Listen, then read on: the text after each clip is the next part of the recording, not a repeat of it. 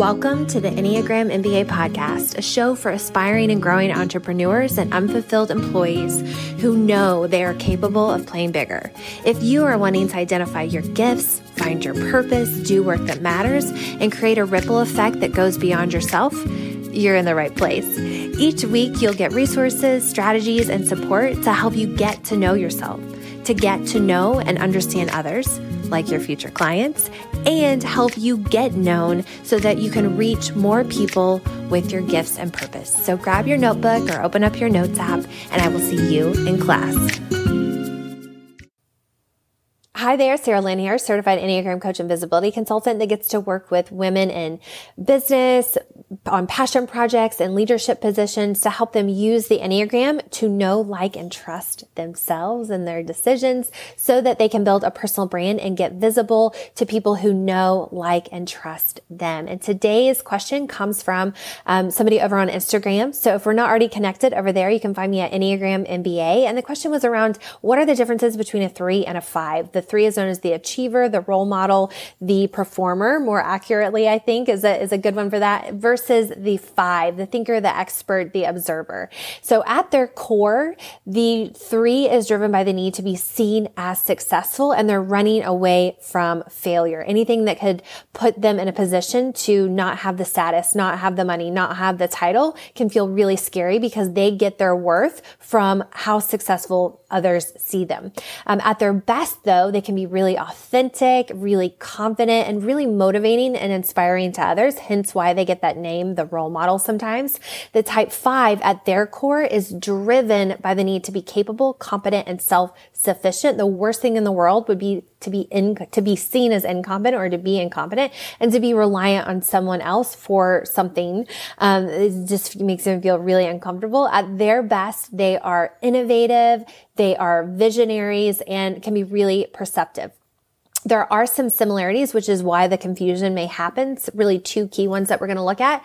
And there are some key differences, and we're going to look at eight of those in this mini training video. The first similarity is that both the threes and the fives, along with the type ones, are in this competency group on the Enneagram, um, which means they really value competency, especially when it comes to problem solving conflict. So rather than get really emotional or even look on the bright side of things, those in this group tend to use data and logic, analyze the problem, really go into problem solving mode um, when these situations come up. So a three is going to kind of express that as a way like, listen, I'm sure that there is an efficient solution. We just got to get to work on it, like right now. Let's put our heads down and get to work. And a five is going to think, listen, show me the data. Don't give me the drama. I'm sure we can, let's analyze this. What's going on? Let's do some research before we jump into a decision. Um, let's make a really solid, well thought out decision so that we can put that into action later.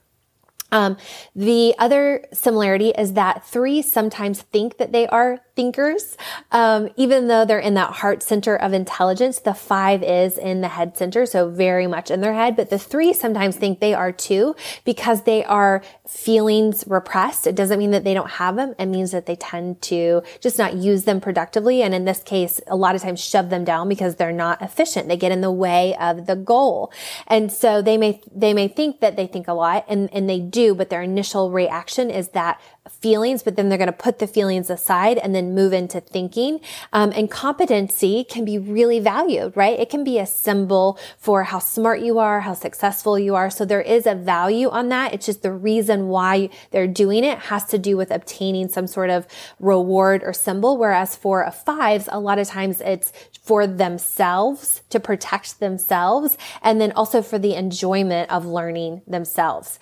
Um, the other that, so that's kind of the first big difference is they both value competency, but the reason why is a little different. The second one has to do with feeling. So a three, I just mentioned, is in that heart center of intelligence. So they will initially have an emotion. They will have a feeling.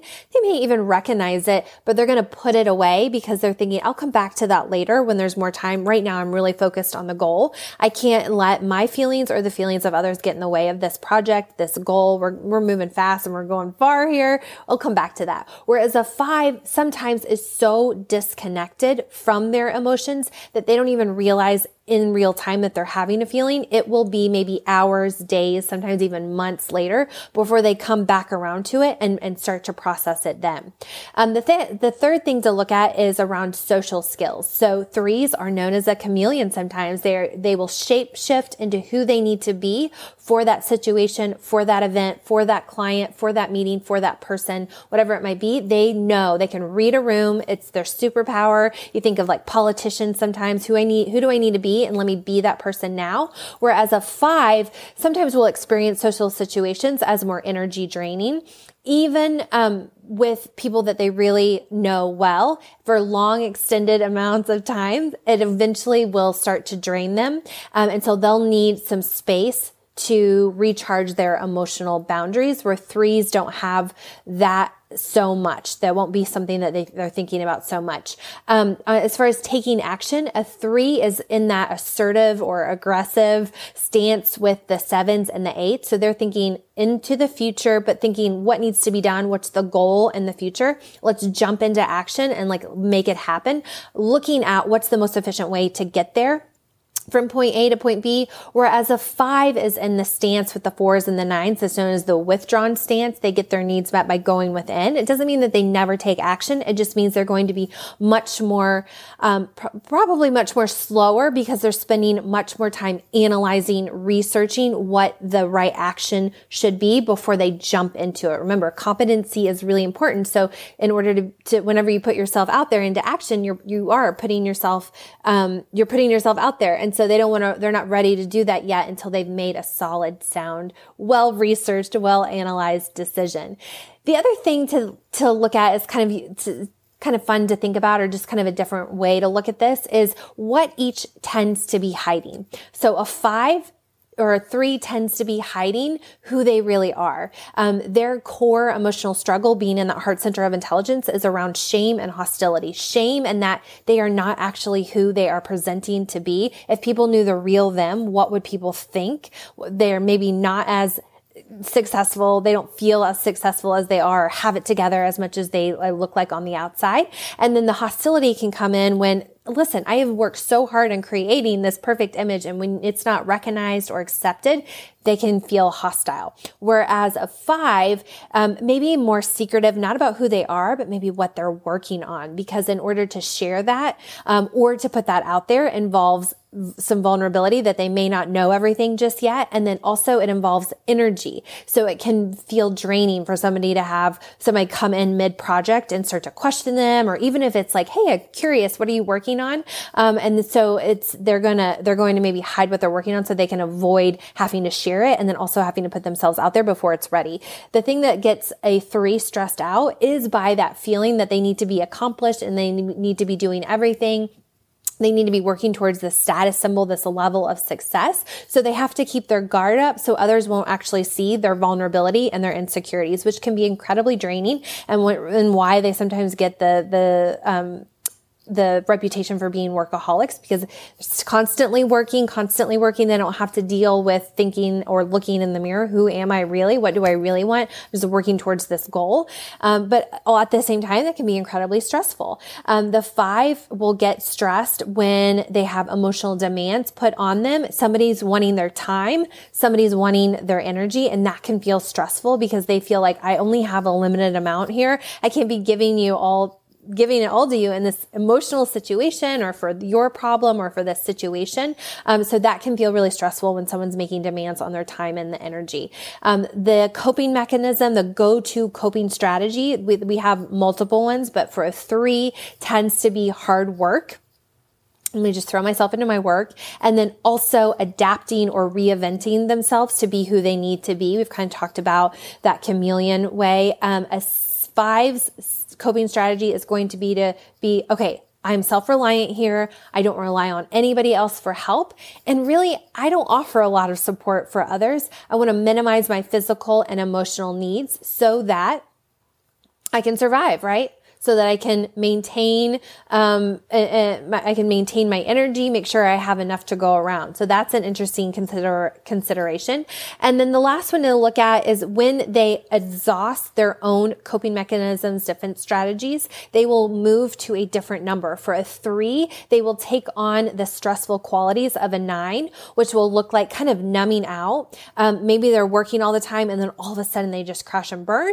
And then for, um, or or they may continue to be busy and continue to be working, but at, it, it is the, the, what's the law of diminishing return where they're not prioritizing what they need to prioritizing. They're busy, but they're not actually accomplishing something. And then for a five, um, they move to a seven in stress. So they take on those frantic qualities, the scatteredness, the inability to focus. And so you have all these ideas going on in your head, all these things you want to look into, but it becomes rather than focused, strategic, um, visionary, um, perceptive, it's oh my gosh, there's so many things going on and you're, you're all over the place and unfocused. So that's something to consider. How does stress look to you. So there's lots more things to get into, differences to get into, but hopefully that will help. Remember though, at the end of the day, it comes down to that core motive um, that makes a three a three and a five a five. You can have the the qualities at any time. You can harness those of others, and it's not necessarily who you want to be,